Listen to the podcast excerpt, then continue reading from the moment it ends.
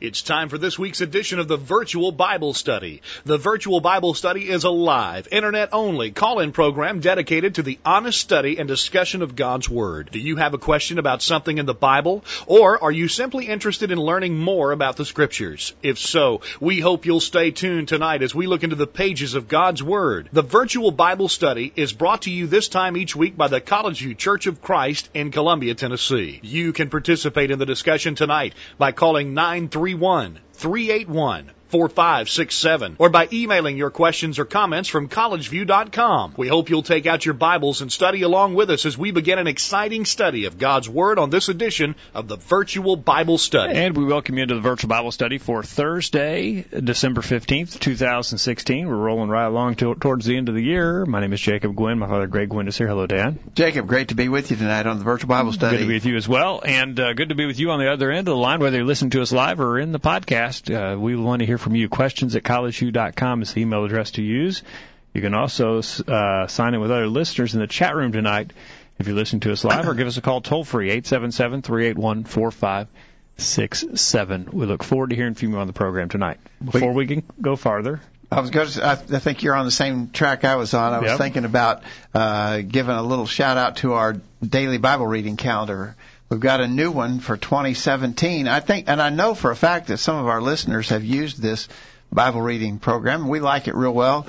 It's the thing I really like about it. It gives you assignments for 5 days a week. That gives you a couple of days a week to catch up if you get behind, and get you through the whole Bible. You can read all of the Bible, or you can read just the New Testament assignments, or just the Old Testament assignments. But we've been doing this. I think Arthur is. I don't see. Yeah, Arthur is in the chat room. I think Arthur would tell us that we're just about ready to enter into our 15th year of doing the daily Bible reading program. All right. And it's just very encouraging, and we like the layout of it. It works sort of through in chronological order, both right. Old Testament and New Testament, and it's just really a helpful thing. So if you'd like a hard printed copy of the daily Bible reading calendar, send us an email to questions at collegeview.com and just tell us, give us your snail mail address so we can get it in the U.S. mail. And you got plenty of time to get that before the end of the year, ready to start on January 1. Actually, January 1 is on Sunday, so there won't be an assignment on January 1, but there'll be an assignment starting on the 2nd. But what we have done in recent years, and we'll do again, Lord willing, is we'll have this daily Bible reading calendar on the homepage of our collegeview.com website. And so, if you want to go there, you'll be able to access that all year long and just go to your assignments on the website. All right. So check it out at the website, or better yet, get a hard copy. Send us an email with your mailing address, questions at collegeview.com, and we'll send you one free of charge in the interest of promoting Bible study, which is what this program's all about. And so we're glad that you've tuned in tonight, and we want to have a Bible study on 4 various questions that you have posed tonight. Oftentimes we do listener questions, Jacob, and we ask listeners to send us questions that are of interest to them. These are not from listeners. These are questions that I've dreamed up, questions that I've dealt with in the past and studied in the past, and I think are interesting. And sometimes you hear questions along these lines, and so these are 4 questions of my invention. I'll own up to that right at the start. Okay. Let's just give a little taste of what we're going to be talking about. First, who is the Antichrist mentioned in 1 John 2, verse 18? Has he come yet? Is he in the world today? Number 2, in James 5:14, sick people are to call for the elders, and the elders are to anoint them with oil. Is this a literal means of treating illness? Was it miraculous? Should we be doing this today? All right. Number 3, was the name Christian given by God, or was it a term of derision used by those who were persecuting the early disciples? There's an argument for that. And finally, number 4, what is the difference between hell and Hades? Mm-hmm. And we'll talk about that, Lord willing. So let's jump in, unless we have any other housekeeping to do. Well, there's one item of housekeeping that we haven't taken care of yet, and that is Kyle's behind the board. Kyle, last but not least, thanks for being here tonight. It's always good to be here. Yeah, glad that you're here. Thanks, Kyle. All right. Number 1, who is the Antichrist mentioned in 1 John 2 and verse 18? 1 John 2, verse 18 says, "Little children, it is the last time, and as ye have heard, that Antichrist shall come." Now, if you stopped right there, that's kind of, wow, maybe that could happen. I'm going to read the rest of that verse in a minute, but I wanted to read or make reference to a book that probably a lot of people heard about back years ago. Hal Lindsey wrote a book called The Late Great Planet Earth. Right. And in that, he had a view of end times that he said were going to happen within that current generation. And in his, he devoted a whole chapter in Late Great Planet Earth to the Antichrist, the coming of the Antichrist. He believed the Antichrist was some individual who would come just before the Lord returned and the great battle of Armageddon was fought, and Jesus set up his earthly kingdom. Of course, heavily loaded with false premillennial notions. But Hal Lindsey wrote that book in 1970, and he said all of that was going to transpire within the current generation. A little problem. Yeah, that's gone. That generation, a biblical generation at its probably at its maximum amount of time was 40 years. So 40 years have already passed since 1970, and none of that stuff that Hal Lindsey was talking about has come to pass, which should prove him a false prophet. But I think, people are still not willing to label it as such. What about the Antichrist? The Antichrist is only mentioned by John in 1st and 2nd John. He's mentioned 5 times in 4 verses.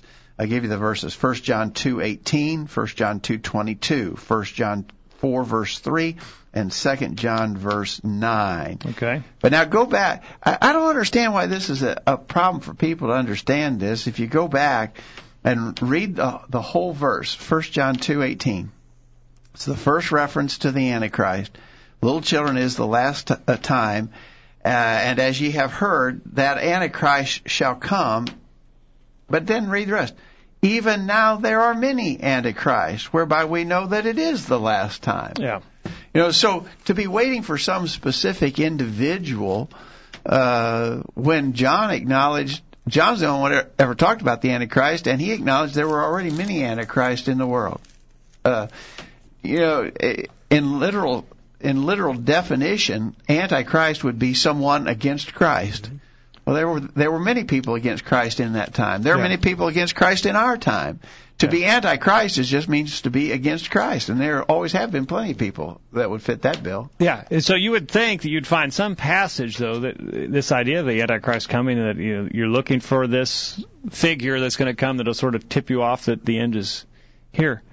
You would think that there would be some passage that says that. This is the only passage that talks about it being the last hour and doesn't even reference the fact that this is your sign. Yeah, this figure is the sign that the end is near. And then if you read the other verses, John actually defines it.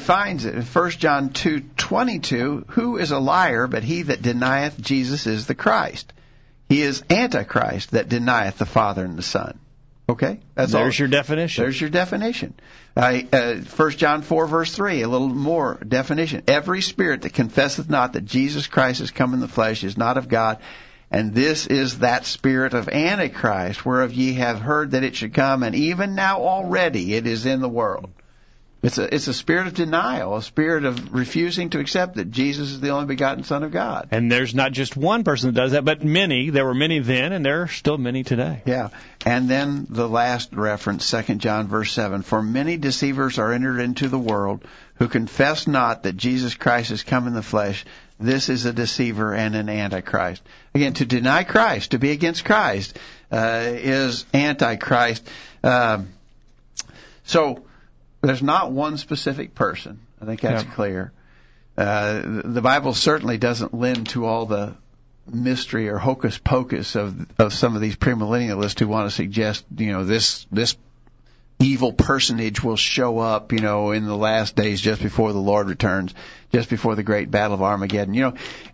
People have been identified. Different people in our time have been identified. Maybe he's the Antichrist, Well, I'd say there are a lot of antichrists in the world today, people who deny Jesus. All right, 877-381-4567. Questions at collegeview.com. The chat room is wide open, but silent as a tomb right now. We'll get to that tomb idea here later on in the program, but Let us know your thoughts. We got a couple of emails in, Jacob. One is from Kent in Georgia, who says the term antichrist used here suggests over, against, or opposed to. That's what anti means. So an antichrist is one who is over or against or opposed to Christ. Regarding the signs concerning the destruction of Jerusalem in AD 70, our Lord stated, "For many will come in my name, saying, I am Christ, and shall deceive many." Matthew 24:5. "For there shall arise false Christ and false prophets, and shall show great signs and wonders, insomuch that if it were possible, they may deceive the very elect." This is not an endorsement of the false system of premillennialism, but rather a description of that which would precede the destruction of Jerusalem. It is also the case that throughout the New Testament age, there will be those who oppose or are against Christ.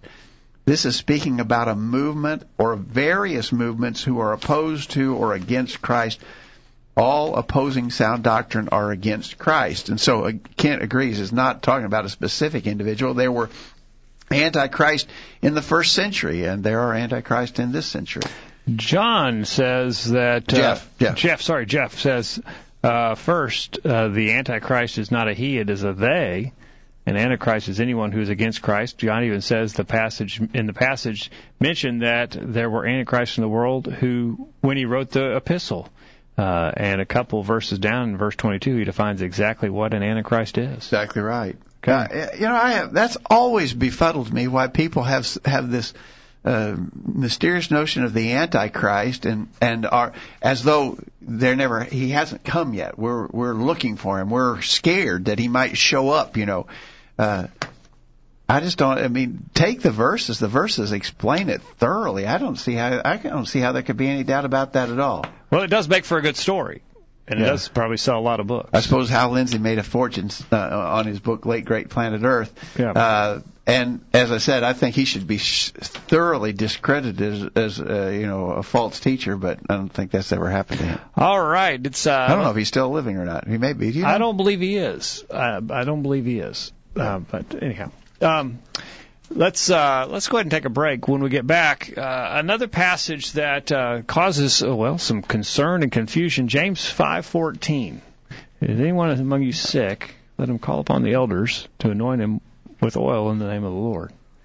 That is a passage. Well, there's a lot of differing opinions, and we've got a couple of different opinions. We're going to talk about them, and I think I've got an explanation that works, but there may be others, and we'll talk about that. I knew someone in years past who took it literally. Had a mother that was sick, and she was putting the oil on her.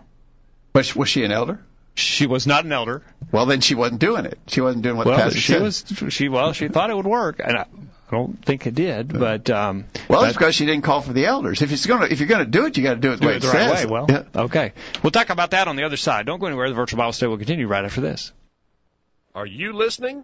There's going to be a test on this stuff. Stay tuned. The Virtual Bible Study will be right back after this. I'm Trent Haynes, a member of the College View Church of Christ, with a reminder about the update mailing list for the Virtual Bible Study. Every Thursday shortly after noon, an email message is sent out with information about the topic for discussion on that evening's program. You're invited to start sending feedback and comments that are then included during the broadcast. If you'd like to be added to our update list, just send a message to questions@collegeview.com and put "Add me to the list" in the subject line. That's all there is to it. Here's some quotes worth pondering. "The person who is pulling the oars usually doesn't have time to rock the boat. When men speak evil of you, live so that no one will believe them." Man, wish I'd said that. Share your comment with the world. Call in now and be a part of the Virtual Bible Study. Now, back to the program. We're back on the program tonight, and we appreciate you listening. Philip in the chat room has some great comment here. He says, "Great thoughts and verses on the Antichrist. The Bible is its own best commentary and tells us of certain things, including the Antichrist, and defines what these things are. And it is so sad that many miss the obvious, but shows us how much error is being taught out there." Good comment from Philip. That the Bible is its own best commentary. Yeah. Let the Bible define its terms. I guess it's just sort of a reality check how easy it is to get people worked up and led astray. If you could be led astray on the Antichrist, then when, as Philip says, it's just so obvious. If you could be, and lots of people are led astray on the Antichrist thing. If that just tells us how bad a shape the religious world is. Yeah. Reality check. Thank you for those comments tonight, Philip. All right. Let's go to the question of the anointing with oil. Everybody, you're going to have to get your Bibles open now and follow along with us on this. In James chapter 5. James chapter 5. Let's read the context all the way through. All right. Starting verse 13. Is any among you afflicted? Let him pray. Is any merry? Let him sing songs. Is any sick among you? Let him call for the elders of the church, and let them pray over him, anointing him with oil in the name of the Lord. And the prayer of faith shall save the sick, and the Lord shall raise him up. And if he have committed sins, they shall be forgiven him. All right, it goes on to say, confess your faults one to another and pray one for another that you may be healed. The effectual fervent prayer of a righteous man availeth much. Mm-hmm. Okay. All right, so let's talk about that for a minute. First of all, let's take one view. I want to give Kent's view a hearing because it is an explanation of the passage, and it's feasible, workable. There are two different views, and this is maybe a subset of that one view that We'll read it, and we'll talk about it. Okay, so Kent says, the anointing of the sick with oil in James 5:14 points to a symbolic act and thus served as a token of the power of God by which the healing was accomplished. The case being that individuals were to send for the elders rather than doctors points toward that of a miraculous healing. Those elders of local New Testament churches obviously were among those who were miraculously gifted, as per 1 Corinthians 12, verse 9, who as servants of Christ could perform such miracles to confirm the Word of God as being true. Such miraculous gifts were temporary and ceased upon the close of the apostolic age, 1 Corinthians 13, 8 through 13. Okay, interesting. So Kent takes it that it was a physical healing, all right? But it was miraculously performed. The oil was just a symbolic part of the miraculous healing that was accomplished by elders who were gifted of the Holy Spirit to perform miraculous gifts of healing. All right. So Kent would say, yes, it was a physical healing, but it was limited to the first century when those miraculous gifts were being given. Now, and I think this is an explanation that's often offered in the text. It's not the view I take. I don't want to discredit Kent here, but it's not the view I take. And one of my problems with this view is that it supposes that all elders of all New Testament congregations possessed the miraculous power of healing.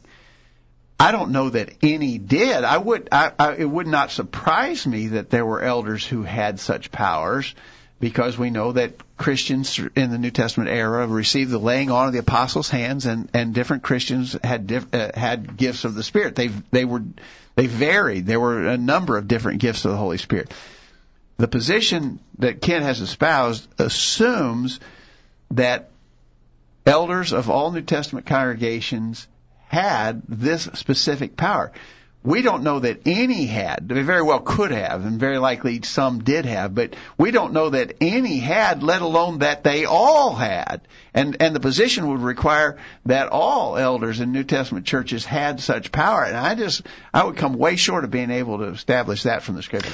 Another point I would make is it would also assume that the purpose of miracles in this first century was to heal the sicknesses. Well, but Kent mentions that it would be sort of that confirming. Okay, which it could be. But what we know, it wasn't in general just that purpose, because we know Paul didn't heal even everybody. His own thorn in the flesh.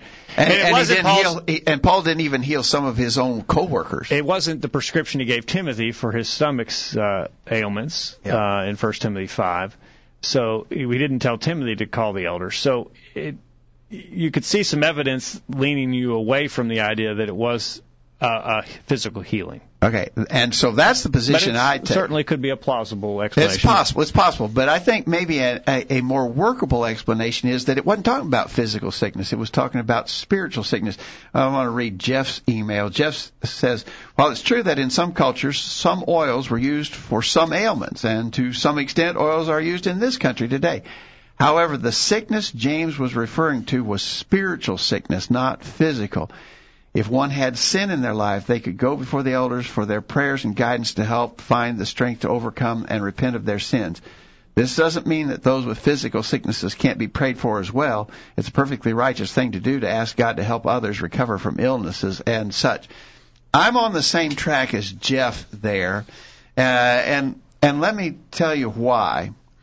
Go back to, if you all got your Bibles open, go back again and look at the context first. The context is suggesting activities that are spiritual in nature. Notice, is any among you afflicted? Let him pray. The word afflicted, it's only used three other places in the New Testament, 2 Timothy 2, 3 and 9, and 2 Timothy 4, verse 5. And in those places, the word afflicted suggests suffering, hardship. So I think James is addressing those who are being persecuted, perhaps, who are suffering hardship for the cause of Christ, and his instruction is endure that, pray about it. Okay. No, then that's contrasted. The afflicted, if you're afflicted, pray. The contrast to that is, if you're merry, sing psalms. The expression is any merry literally is the soul is well. Any of you whose soul is well, what do you do when your soul is well? Well, you sing psalms. And so if you're afflicted, pray. If you're merry, or if things are going well. So if things are not going well for you, pray about that. If things are going well for you, sing psalms of praise to God. I think it's suggesting spiritual activities. All right. Now skip over verses 14 and 15. Put a hold on those, because those are the ones we want to understand better. But go to verse 16. Confess your faults one to another. Pray for one another. Again, that's spiritual in nature. That's not talking about a physical problem. Yeah. So I think the context, both before the verses in question and after the verses in question, the context is of spiritual activities, things in the spiritual realm. Mm-hmm. Agreed. Now, look at the results that are promised. In verse 15, we're still considering that, but in the first part of verse 15... But the last part of verse 15 says that part of the result that was to be obtained was, if they have sinned, if they have committed sin, they shall be forgiven. That's spiritual for sure. That is. So you're going to call for the elders, and certainly one of the definite results will be a spiritual result. Well, you know, that makes you think. It says, if they have sinned. Well, why would you call for the elders? Well, maybe I'm just feeling really weak and under trial. I'm not strong. I feel like I could fall. I haven't sinned yet, but I want to call for the elders to get their strength. And if it has already progressed to the point of sin, then those sins will be forgiven. I think it's talking about spiritual things. The healing has to do with verse 16. The faults that have been confessed, and the ones that they have, and the faults that have been prayed for. Okay. And the promise is, our prayers will avail much. Yeah. So I think, again, the context of these statements has to do with spiritual things, not physical ones. Okay. Now look at the verses specifically that are sort of the point of contention. Verses 14 and 15. Let's read those again. Is any sick among you? Let him call for the elders of the church, and let them pray over him, anointing him with oil in the name of the Lord. And the prayer of faith shall save the sick, and the Lord shall raise him up. And if he have committed sins, they shall be forgiven him. All right, now look at those verses. First of all, the word sickness there is a Greek word found 85 times in the New Testament. Most of the times in the epistles, and every place where it's used, with the possible exception of here, every place that it's used is talking about a spiritual condition. For instance, in Romans 14, the first verses where it talks about the weak brother, that's the word. That's the same word. 1 Corinthians 8, verse 9. 1 Corinthians 9, verse 22, plenty of places. In Hebrews chapter 4, verse 15, it's called an infirmity. But so that's the word that's translated sick here. Yeah. In other places, it's translated weak, and it's a clear reference to their spiritual condition. Okay. All right. Secondly, the work of elders is a spiritual work. Right. They're spiritual shepherds. They watch for our souls. They rule over the church. They admonish those who are unruly.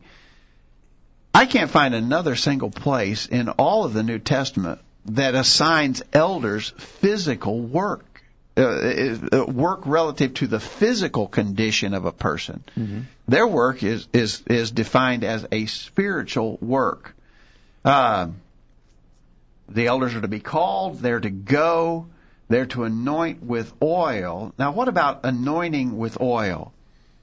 Found 6 ways that anointing with oil is used in the New Testament. A lot of them in the Old Testament. In 1 Samuel 16, you used oil to anoint someone to a high office. In 1 Kings 17, they did use oil to make bread. They used it in the baking process. Psalm 104, verse 15, it was a cosmetic for the face. You put it on your face as a cosmetic. Yeah, okay. Exodus 27:20, it was used as to make light in lamps. In Luke chapter 10, verse 34, Good Samaritan, what did he do? He poured in oil and wine into the wounded man's wound. So it was used as a healing compound sometimes. In Hebrews chapter 1, verse 9, it speaks of it as a symbol of spiritual blessings. Look at Hebrews 1, verse 9.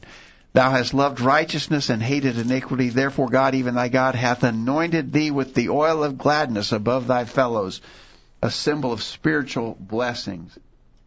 So, again, the anointing with oil sometimes was used in a literal sense, but sometimes it was used in a figurative or spiritual sense, especially the idea of anointing someone to a high office, for instance. Okay. I think all of this, I would argue, can certainly be pointing us in the direction that the elders were to be called for someone who was spiritually sick, not physically sick. They maybe hadn't sinned yet. Verse verse 15 suggests, if they have sinned, if this spiritual weakness then that has progressed so far to the point that they have already sinned, then calling for the elders coming, anointing them in oil in the sense of using it in that symbolic, spiritual sense. Then, and the promise is, but notice, I think maybe the most compelling argument of all is that the healing was guaranteed. 100% success rate. Always successful. No failures. Yeah, read it. Verse 15. Yeah, verse 15 says, the prayer of faith shall save the sick, and the Lord shall raise him up. The fact of the matter is that, as you mentioned earlier, Jacob, some in the New Testament were not healed of sicknesses. Paul left Trophimus sick in 2 Timothy 4, verse 20. Paul himself had the thorn in the flesh and was sick. And did he not pray in faith? Yeah. Well, did that save him as far as his physical illness? No, yeah. Didn't do that. Now, I think the quibble that would be offered from those who say it was talking about miraculous healing, miraculous healings, when effected, always worked. People with miracle power who did miracles didn't fail in the miracles they performed. I guess that argument could be made. That would be an argument, yeah. But I believe that this passage, in other words, if you take the position it was miraculous healings, then it really isn't applicable to us. And the elders should not be called because they couldn't do this today if they wanted to, because nobody has miracle-working power. But I think elders today still should be called in the gist of what is being taught here, because I think it's talking about people with spiritual sickness, spiritual weakness, and needing and wanting help. And they ought to be anointing with oil in the name of the Lord. And it will work. It will always work. Always work. Yeah. Okay. So right. My position, I with all due respect to Kent's position, it is a position that's often offered in explanation of this somewhat difficult text, but I think the context of this bears out that it's talking about spiritual condition, not physical condition. Jeff in the chat room says, those in high office like Saul and David who were anointed by Samuel, for example, were anointed with oil. And that's exactly a good observation. Thank you for that, Jeff. Exactly right. But there again, it's the idea of a symbolic act to accomplish a purpose, not a literal healing application of oil. All right. Well, that's a good way to end the first half of our program and get to our bullet point for the week. And when we get back, two more challenging questions. The next one we want to talk about is the name Christian. You know, there's an argument that that name was used in derision. It's interesting. It's only used 3 times in the New Testament. And, well, can we look at that and say, well, they were making fun of people who were following Christ in all 3 of those times? And maybe that was the case. What do you think? Or was that a name that was given by God? Let us know your thoughts. We'll get your thoughts on the other side of this bullet point. Don't go anywhere. The Virtual Bible Study will continue right after this.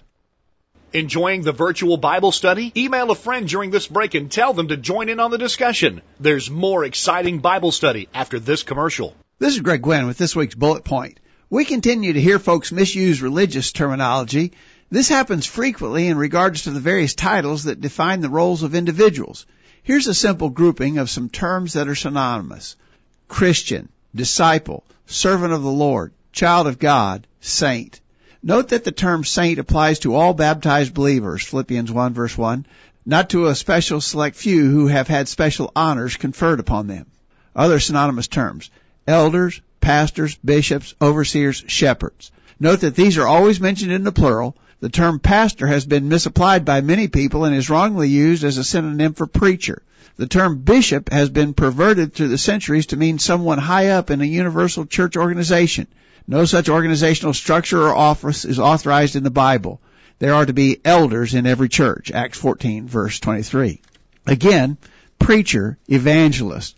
Observe that the preacher may be an elder, 1 Peter 5, verse 1, and thus might be a pastor, but in most instances this is not true, and the terms are absolutely not synonymous. The preacher is often referred to as a minister. This is not really inaccurate, for all Christians are to be ministers, literally meaning one who acts as an agent or an instrument of another. But to use the term minister exclusively for the preacher leaves a potential for misunderstanding. We should stress that the New Testament teaches no clergy-laity distinction. It is very important to point out that the term reverend is found only once in the Bible, Psalms 111 verse 9, and is applied only to God, not to any man. Let's be careful to use Bible terms in Bible ways. Accurate use of these Bible words shows that we are rightly dividing the word of truth, 2 Timothy 2 verse 15. That's this week's bullet point. Think about it. Wow, this internet thing is really growing. And what could be better than using the internet for Bible study? I guess that's what they were thinking when they dreamed up the Virtual Bible Study. Good idea, don't you think? Missed a recent Virtual Bible Study program? Listen to any of our past programs from the archive section of our website. Now, back to the Virtual Bible Study. We're back on the program tonight. Remind you, this program is brought to you by the College View Church of Christ in Columbia, Tennessee. Find out more about us at our website, thevirtualbiblestudy.com. If you've never been there, maybe you're catching us on iTunes. If you've never been out there, the website, thevirtualbiblestudy.com is where you go. Find out more about us and more about the College View Church of Christ, and where you find out how to come and visit with us. If you're in the Columbia, Tennessee area, we'd love to meet you. TheVirtualBibleStudy.com. Questions at collegeview.com is the email address to use to get your free Bible reading calendar for 2017. Get in line now and get yours before the calendar rolls over to 2017, so you're ready to start fresh in January. We're talking about challenging and concerning questions on the program tonight. We've gotten 2 down, 2 to go.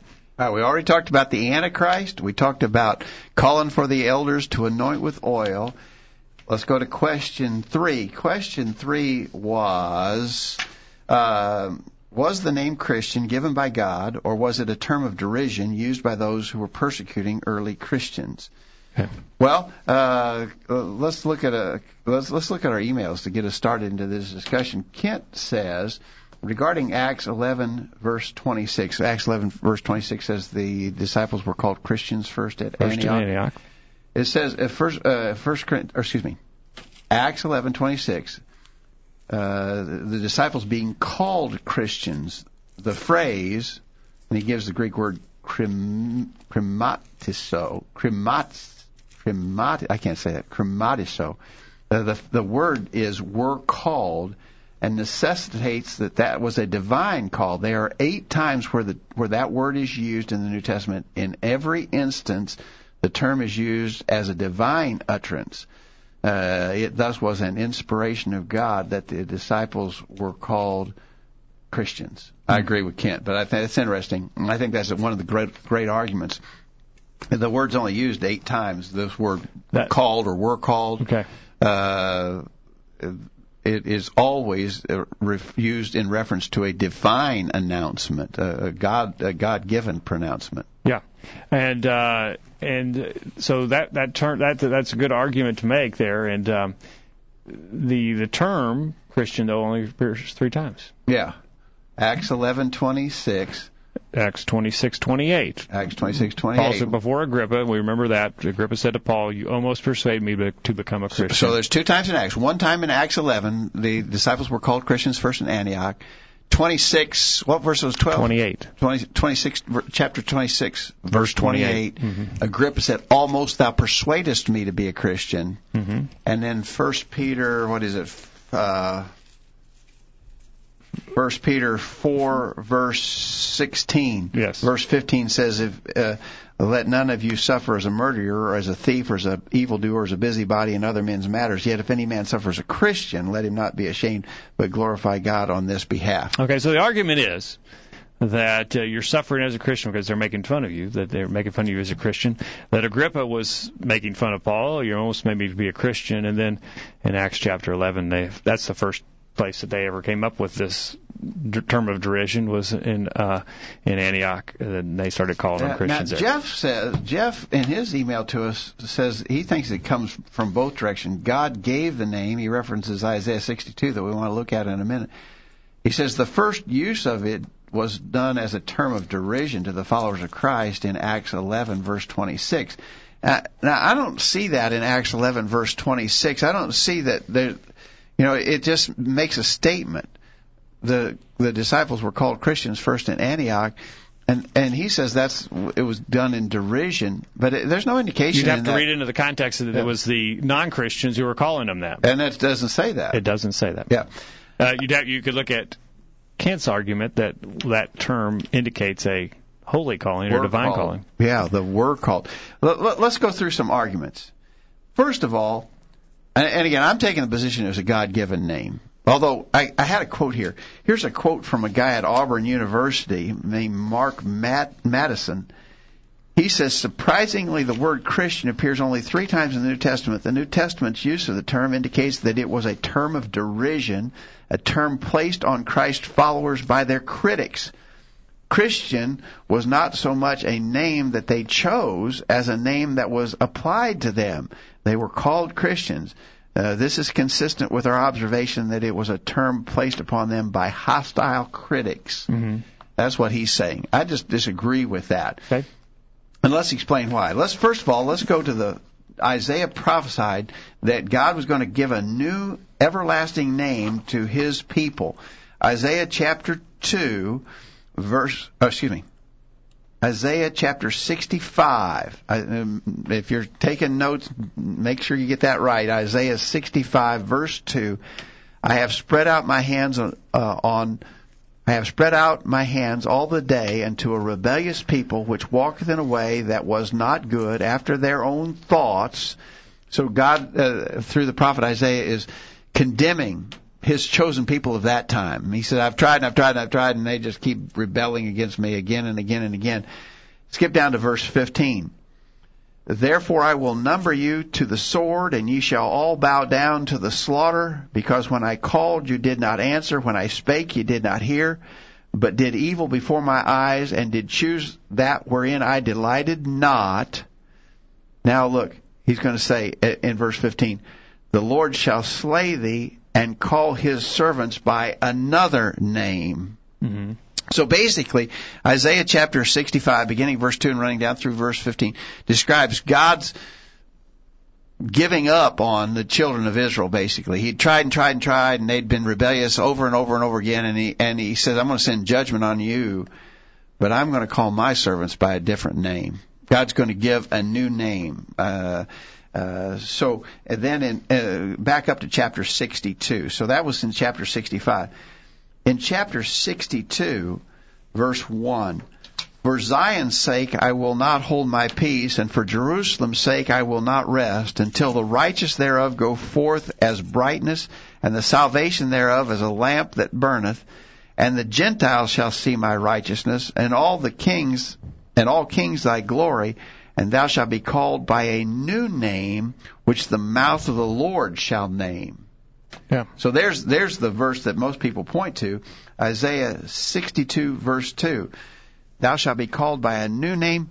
And where's the name going to come from? A new name which the mouth of the Lord shall name. Mm-hmm. A new name was going to be given. So Isaiah clearly, I think, prophesied of a new name to be given in chapter 65 and also in chapter 62.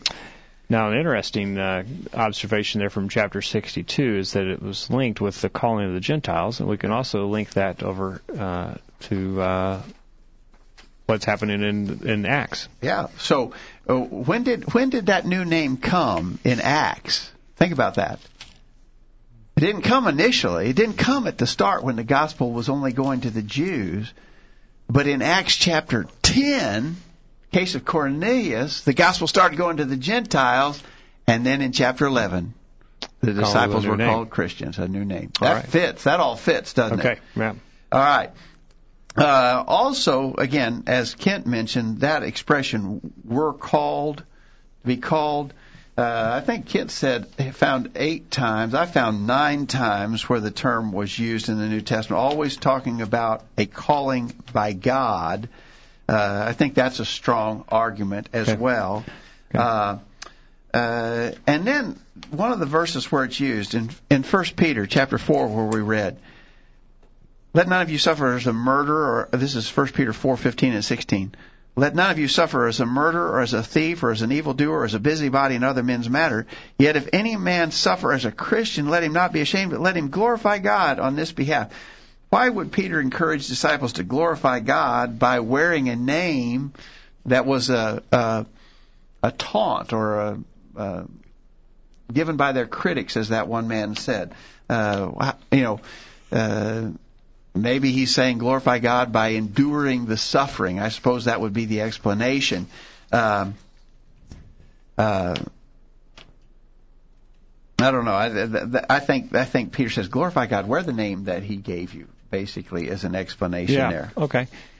Just from a couple of practical observations, what's derogatory about the name Christian? It just means follower of Christ. What would be like Christ? What would be derogatory in that? Now, I could see something like, you big goofballs, or the disciples were called goofballs first in Antioch, or they were called a bunch of dumbos. They were called a bunch of morons, in Antioch. No, but there's nothing derogatory in saying you're like Christ. But, they did throw around some derogatory terms. In Acts chapter 24, verse 5, when they arrested Paul in Jerusalem, "We have found this fellow a pestilent fellow, and a mover of sedition among all the Jews throughout the world, and a ringleader of the sect of the Nazarenes." That was derogatory. And then later in verse 14, "I, Paul, confess unto thee that after the way that they call heresy, so worship I the God of my fathers, believing all the things that are written in the law and the prophets." So they did identify these people as heretics. They called them a sect. They did use derogatory terms, but in the 3 instances where the word is found in the New Testament, there's nothing in the context that would indicate it was being derogatory. Yeah, right. And another observation would be, what would be noteworthy about this if it was a derogatory term? Why note in Acts chapter 11 that the disciples were called Christians first in Antioch? It could be like, you taking your kids back to your hometown where you grew up, and you drive by the playground, and you say, "And kids, that swing set over there was the first time they ever called me a nerd." I mean, what's noteworthy about that? Why document that? If that was the case, I don't know. Yeah. Okay. Paul in 1 Corinthians chapter 1, Paul encouraged disciples to wear the name of Christ.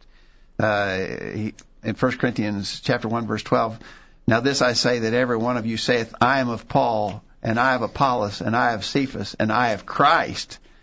Is Christ divided? Was Paul crucified for you, or were you baptized in the name of Paul?" He said, basically saying, don't call yourselves after me or any of these men. Call yourself after Christ, because He's the one who was crucified for you, and it was in His name that you were baptized.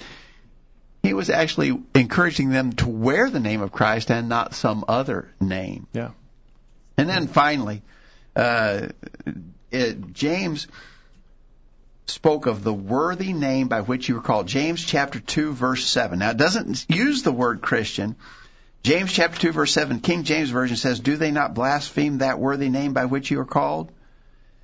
In other words, these critics, or these skeptics, these persecutors, they blaspheme what? The worthy name by which you are called. Mm-hmm. The New American Standard Version says, do they not blaspheme the fair name by which you have been called? The Revised Standard Version says, is it not they who blaspheme that honorable name which was invoked over you? Mm-hmm. And that, I think, captures the idea of that expression, we're called. It was a God-given designation. Yeah. I think, for all those reasons, then, I would say, no, the name Christian is the new name that God promised by the prophet Isaiah. All right. In the chat room, Jeff says it was just, he's commenting about his question, or his answer to the question, it was just my understanding, granted I have a bad habit of getting things confused sometimes, that the term Christian was used as a term of derision, and Christians just accepted the name as it was accurate. However, I can see your explanation of the passage in Acts is more plausible. So thank you for that comment. Thanks for studying along with us tonight, Jeff. It's time for our last break. When we get back, the difference between hell and Hades. The King James Version of the Bible doesn't help us any with this. Yep. We're going to talk about the difference between hell and Hades and help us get a better understanding of existence after death. Let us know your thoughts on that subject, and get ready for exciting discussion right after this. Don't touch that mouse. The Virtual Bible Study will be back right after this. Hello. Hey, Matt. No, I don't have any plans for Friday night. What are you doing? Oh, I won't be able to go with you to watch that movie. Because, Matt, the movie is rated R. Hey, why don't you just come over and hang out at my house Friday night? Great, I'll see you there. Being pleasing to God means that you may have to be different than the crowd, but don't be afraid to stand up for what's right. You just might find that it's easier than what you expect. A message brought to you by College View Church of Christ. We're tracking the trends on the Virtual Bible Study. According to a recent survey, 51% of Americans said the Bible was written for each person to interpret as he or she chooses. Only 47% of Americans said the Bible is 100% accurate in all that it teaches. 44% said the Bible contains helpful myths but isn't literally true. That information is via Lifeway Research. The Word of God says in 2 Timothy 3, beginning verse 16, all Scripture is given by the inspiration of God and is profitable for doctrine, for reproof, for correction, for instruction in righteousness, that the man of God may be perfect, thoroughly furnished unto all good works. Broadcasting around the world with truths that are out of this world. The Virtual Bible Study. Take it away, guys. We're back on the program tonight talking about concerning and challenging questions and confusing questions on the program tonight. Kyle's behind the board. He's pulling double duty. He's doing his board work, and he's also got some comments. Kyle. I was just going to make just a final last note about being a Christian. I guess I had the list of several references, extra biblical references from classical works. I mean, it's Tacitus, he just noted in his annals about being Christians, and then Josephus, and none of these are talking about derisions. It's a label. It is the name of followers of Christ. It's talking about just their label. So even those secular sources didn't use it in a put down sort of a fashion. Absolutely. It just identified him with that name. Okay, good. Philip in the chat room says, while I agree with your explanation of the term Christian, there are those in the world such as atheists and humanists who look down upon those who have faith in some religion such as Christianity. We live in a land where some college professors will openly ridicule those of faith, and certainly we do. And I would say Christians weren't immune to terms of derision, as you noted there. That's right, and it's not saying that someone wouldn't have said back then, or even saying, he's a Christian. You know, we hear that kind of expression now, and people sometimes do mean it as a put down. But the question is, where did the name come from? And we believe it was a God-given name. Now, could people sarcastically use that name to ridicule someone? Yeah, they did then, and I think they do now. But the point of it is that the name originated with God. Okay. All right. 877-381-4567. Toll free if you'd like to comment tonight. One more question to go. Okay. What's the difference between hell and Hades? A lot of times I think people sort of use those terms interchangeably. Right. And as you said, the King James Bible is just really bad on this. You know, a lot of people, there are some people in the denominational world who think that the King James, we talk to people who are King James only people. They think King James was an inspired translation, an inspired English translation of the Bible. And I think it clearly was not, because there's mistakes in the King James Bible. And one of the real, I think one of probably the worst topics where the King James translators failed was in this business of Hades and hell. For instance, when in the sermon that Peter preached on the day of Pentecost in Acts chapter 2, he said, verse 25 and following, David speaketh concerning him, Thou wilt not leave my soul in hell, neither wilt thou suffer thy Holy One to see corruption. Later down in verse 31, his soul was not left in hell, neither did his flesh see corruption. Jesus didn't go to hell. He didn't go to Gehenna. He went to Hades. Yeah, and that should be Hades in both of those places. That's from the Greek text. It's the word Hades, not Gehenna. Yeah. Remember, we know where Jesus went when he died. He went to paradise. In Luke 23:43, he said to the thief on the cross, This day shalt thou be with me in paradise. We know Jesus didn't go to Gehenna hell. That's the word for the place of eternal torment. You couldn't call that paradise by any stretch of the word. Yeah, Jesus went to Hades. Yeah. Hades is the realm of departed spirits. It's the Old Testament equivalent is the word Sheol. But within Hades, Hades is the place of departed spirits. When you die and your spirit departs your body, which is the biblical definition of death, the spirit departs the body. Where does your spirit go? The body goes back to the earth and decomposes into the elements of the earth. The spirit goes to Hades to await the final resurrection. And in the final resurrection, all the dead will be raised. John chapter 5 says, all the dead will be raised. And so the spirits will be reunited and the bodies will be changed. But while we're waiting for that, the spirits are in Hades. Well, The spirits await the resurrection. In Hades, there are two places. There's Luke 16 is the best picture of this, the story of the rich man and Lazarus. We don't have time but to read all that, but you remember two places in Hades, a place of comfort called paradise, or Abraham's bosom. In Luke 16, it's called Abraham's bosom. Lazarus went to Abraham's bosom. The rich man went to a place of torment. And there was a gulf fixed in between. They couldn't pass over. They couldn't go back and forth. But they were both in Hades. Lazarus was in Abraham's bosom. The rich man was in torment. They were both in Hades, the realm of departed spirits. Yep.